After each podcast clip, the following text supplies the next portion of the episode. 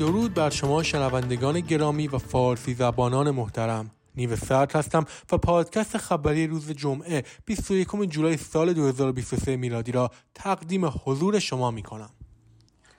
خزاندار جیم چامرز در پاسخ به انتقاد از برخی از داده های مورد استفاده خارج از چارچوب جدید بهزیستی ملی از دولت دفاع کرده است این چارچوب پنج موضوع را برای ردیابی سلامت ایمنی پایداری انسجام و رفاه استرالیایی مشخص می کند.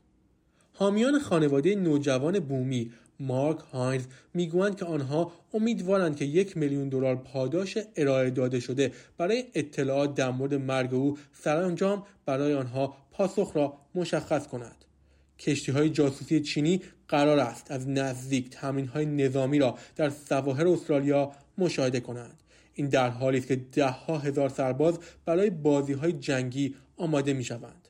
انتظار می رود کشتی های ارتش چین در حالی که تمرینات نظامی برگزار می شود به سمت استرالیا حرکت کنند.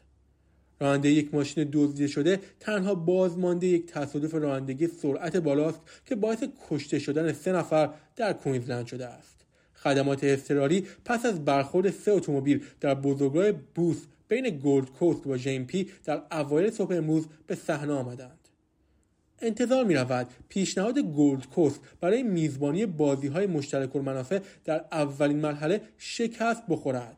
دولت البنیزی گفته است که بعید است که از نظر مالی از این دور از مسابقات حمایت کند. تام تیت شهردار گلدکوست اعلام کرد که پس از انصراف ویکتوریا از میزبانی رویدادهای جام جهانی ورزش کامانولث پیشنهاد دیرهنگام بازیهای 2026 را آغاز می کند. تحقیقات برای یک قایق مفقود شده از شکاف در حومه شرق سیدنی شروع شده است.